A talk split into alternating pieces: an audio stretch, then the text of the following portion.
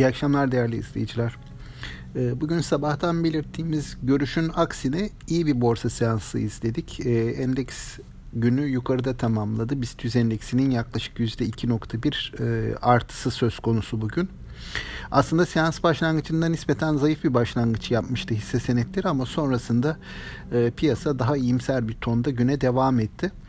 E, tabii banka tarafındaki e, ayrışma devam ediyor. Gün içerisinde bir ara %2'ye kadar e, eksileri gördükten sonra banka endeksi de günü %1'in üzerinde hafif artışla kapattı ama e, gerek sanayi endeksinin gerekse de BIST 100'ün gerisinde kalan bir performans bu.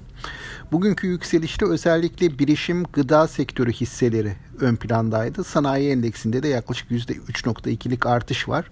Tabii bunların yanında e, özellikle endekse katkı açısından demir çelik e, hisse senetleri, Kardemir, Ereğli gibi bunların da yoğun bir şekilde desteğinin olduğunu söylemek mümkün. Endeks bazında baktığımızda. E, günün ardından e, yurt dışı piyasalar e, sanıyorum takip edilecek konulardan biri. Bugün ABD hisse senedi piyasaları kapalıydı. Dolayısıyla onun çok fazla bir e, etkisi olduğu e, söylenemez. Ama e, yurt dışında Çin tarafı açıktı. Çin tarafında e, Çin borsasının artıda kapattığını görüyoruz. Asya piyasalarının genelde artıda kapattığını görüyoruz.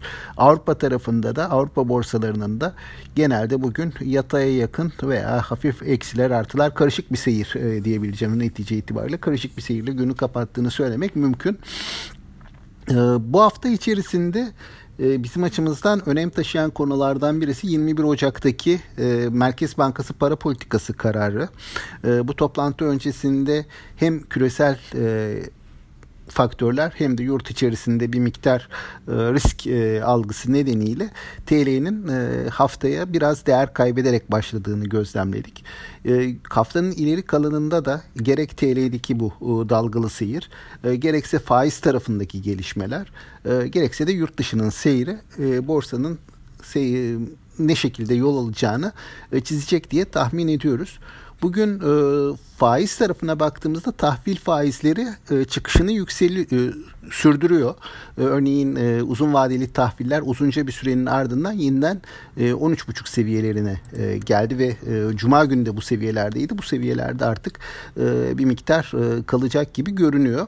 E, bunun dışında e, piyasada hani e, banka hisselerinin zayıflığı e, az önce de belirttiğim gibi bir diğer e, dikkat çekici nokta e, bir süredir yatırımcı ilgisinin azaldığını gördüğümüz küçük e, ölçekli hisse senetlerinde yeniden yukarı yönlü bir eğilim var.